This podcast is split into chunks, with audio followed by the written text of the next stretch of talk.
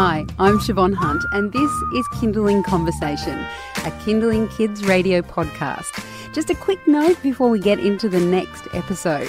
If you haven't already, I'd love you to rate and review Kinderling Conversation wherever you get your podcasts, or if you enjoy the episode, share it with your friends. All right, thank you, and on with the show.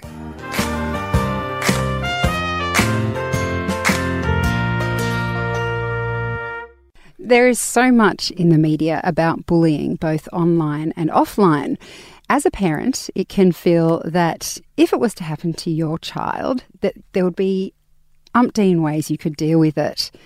But then it happens to your kid, or perhaps your child is the perpetrator. Then suddenly things aren't as simple and straightforward. Kelly Sloan is a spokesperson for Life Education, Australia's largest provider of preventative health and drug education to school children. Life Education have just released a new program called Relate, Respect, Connect. And it is aimed at 10 to 13 year olds, but I think it's a really great springboard to start talking about bullying with younger children. Hi, Kelly, how are you? Hi, it's good to see you. When one child bullies another, mm. it can be really easy to point the finger, particularly if it's your child that's been bullied, and say, that kid is just mean and nasty and stay away from them. What's wrong with that scenario, as in pointing the finger? Well, especially when children are young, they're developing their social skills, and all children develop those skills at different stages and ages. And boys, in particular, take a little bit more time than the girls.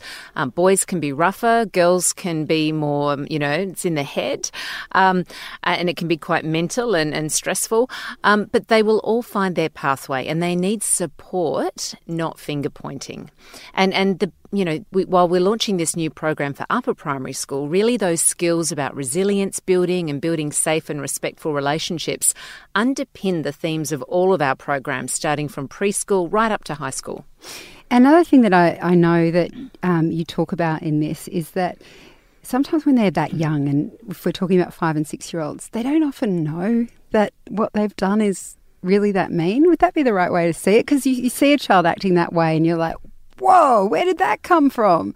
But yeah. is that is that mimicked behaviour at all, or Look, it? it is, and it's just developing their own sense of what's right and wrong. So I'll give you an example of my own son. When he was in preschool, it was a nightmare.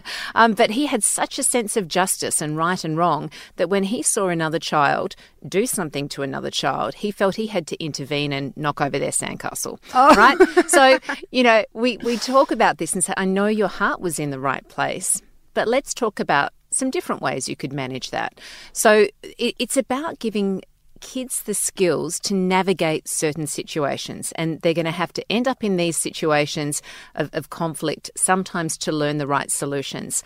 And we, we can't step them through that every way. So we have to try to arm them with skills and strategies and ideas. And, you know, the, the, the junior primary and preschool teachers are amazing at this.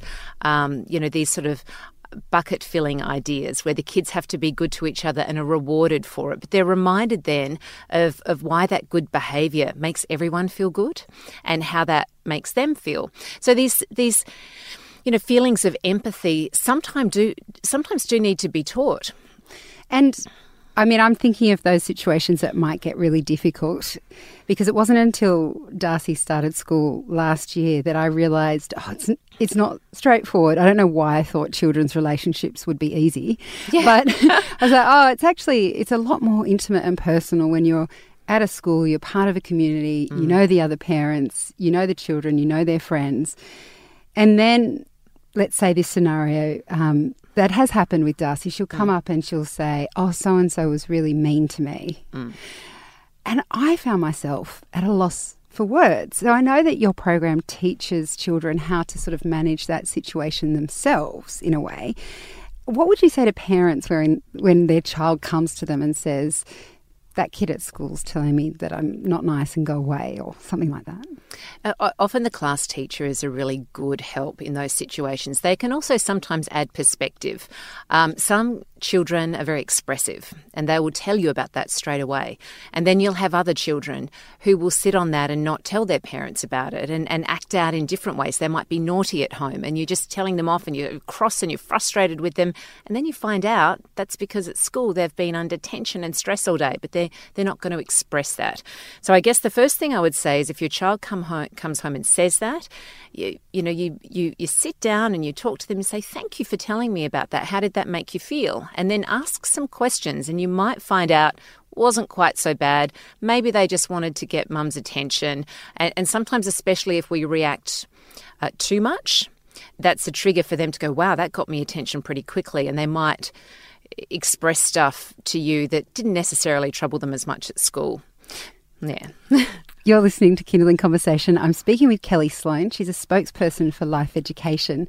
They have just launched a new program that's called Relate, Respect, Connect for older children, um, but it's about, I guess we call it scaffolding, right? We're teaching yeah. children how to um, manage emotions and how to be a good friend, I suppose, yes. and not to be a bully. We do hear a lot about cyberbullying in older mm. children. Do you think that because of technology going so fast and so far ahead of us, do you think this kind of education was somehow missing when those children who are going through that cyberbullying now at an older age, when they were younger? I, am not sure. Life education, and, and, of course, we're the Healthy Harold people, if anyone is wondering who is life education. We're the ones with the big buses with the giraffes that go into schools. Our programs have always been about building resilience and safe and respectful relationships. So that's what we do, um, whether it be drug education or cyber education. So even when it comes to cyber education, um, we we talk about decision making, about safe and respectful relationships in that module. So so we've been doing it. Classroom teachers have been doing it. I think what's caught everyone off guard is this, you know, this concept of a cyber playground, and and kids feel safe in that. And you say, well, look, if you went up to, would you feel comfortable if a if a strange man came up to you in the playground who you hadn't met before and you hadn't seen and started talking to you? And that's oh no, that would be a bit creepy. Say, well, look at this person you're speaking to online.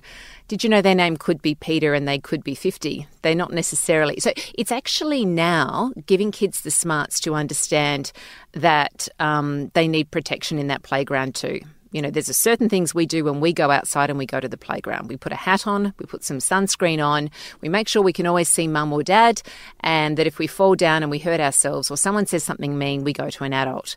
And the same rules apply in um, an online playground, a virtual playground. If so you are trying to get them to transport their real life experience to their yeah, and just say world. there are just some different. Some some rules are similar, some are a little bit different, and these are the rules we play by. And, and being aware, like it's really tough. I mean, the kids' YouTube is is you know you think it's safe. It's you know then you get the whole Peppa Pig thing happens, and then you know, um, and and my kids, they you know they they we keep their computers near the the kitchen bench but there was still something when something accidentally came up and that created a situation where as a parent I had to hold my breath and go, "What were you looking at that for? And why did you show your younger brother?" And you know, and um, and instead just sort of curb that. Don't get angry.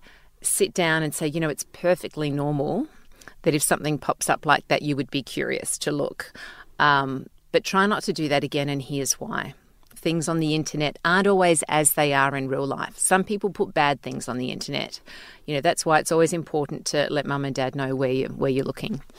So that message about talking to parents seems to be a consistent one. Like you want your child to talk to you if they've seen something inappropriate mm. on the screen, but if something happens that is uh, at school that's worrying them. Yeah. How do you lay that framework? Because as you said, young children in particular might stay at school and be tense all day and then not know how to tell mum and dad when they come home. Yeah.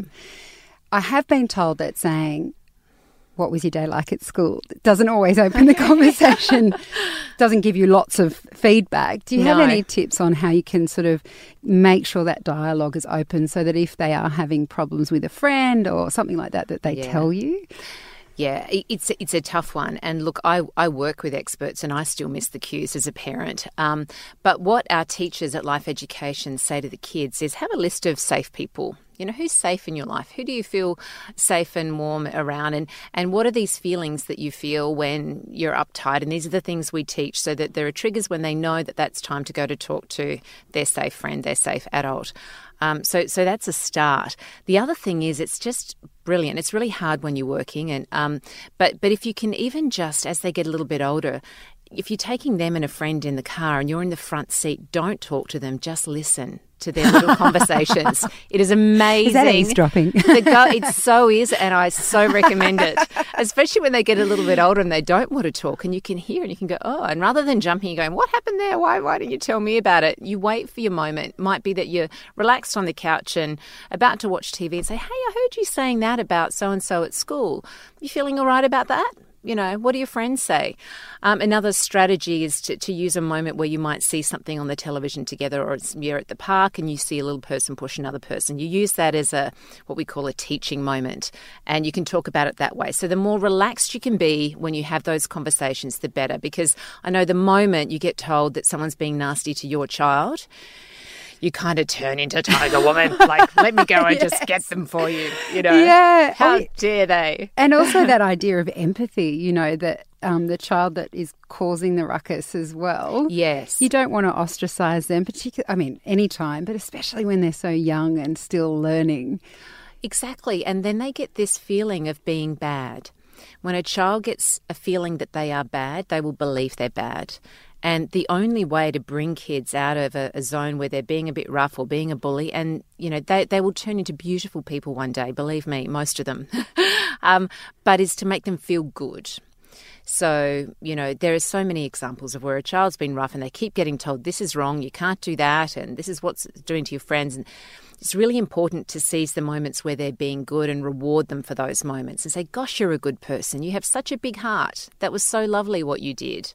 You know, I really love the way you respected that person when they came in the room. Oh, how nice that you shook their hand and looked in their eyes. You know, I don't know. You just mm. um, fill up their little bucket, make them feel good about themselves, and they're they're more likely to. I mean, I sound like an expert here. I am not. Believe me, I'm surrounded by experts. They tell me these things. I, I recognize as a parent, it is so hard and we all do our best. And well, I was going to ask yeah. you as a parent because the same. I speak to mm. experts all the time, and I have been known to say to my daughter when she's been mean to her brother, I'll say mm. something like. I know you've got a big heart. I know you've got a good good heart, and I know that you can do the right thing, or something yeah. like that. And then she'll go and smack a brother, and I think, yeah. those damn parenting yeah. experts. But part of what I'm wondering, and, and you might have yeah. seen this too, because you've got older children as well, mm does it eventually sink in? Like, should we be thinking we say these things to our kids with the idea that we're planting seeds, as opposed to that they'll necessarily respond straight away when you say, you've got a big heart. I know that, you know, and they'll yeah. go, yes, mummy, you're right. And it off all, we go. it all helps and it does get easier until I'm told they're teenagers and then that's a whole new ball game. Oh, no. Um, but it, it does help. And you, you have to remember these things don't come intuitively to kids. They need examples. They need, they need to experience conflict themselves and they need to work, they need to be, have a few little strategies that they can rely on. So it's like, oh, if that happens again, maybe you could try this they go, oh, I tried that and it didn't work. Yeah. Go, okay, well, let's have a think about something else and see if that works. Um, or have you thought that they might just be feeling bad? Do you remember the other day when you, you know, wouldn't go to bed and you wanted to read more and you wanted to stay up? Yes. And remember how you just couldn't, we couldn't help you then and you were so sad? Maybe he was feeling a bit like that today. So sort of try and build the empathy mm. that they might have for the other children as well. And you'll find, like little kids in particular, they, they'll have a huge row one day and we'll feel you know, our gut will be turning for them. You know, we'll have knots in our stomach and they'll come home and you say, How was it with Lauren today? And they'll say, Huh? Yeah. and they're over it. And boys in particular um, mm. get over things quickly. Oh, there's some great advice there. Kelly, thank you so much. I hope it helps. Oh, that's Kelly Sloan. She's a spokesperson for Life Education Australia.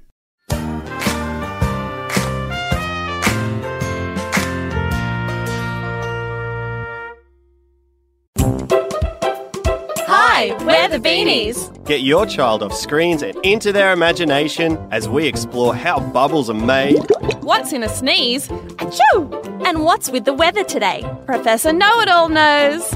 Hello, beanies. Hello! The, Beanies. A podcast just for kids. Subscribe now on iTunes or listen anytime on the Kinderling app.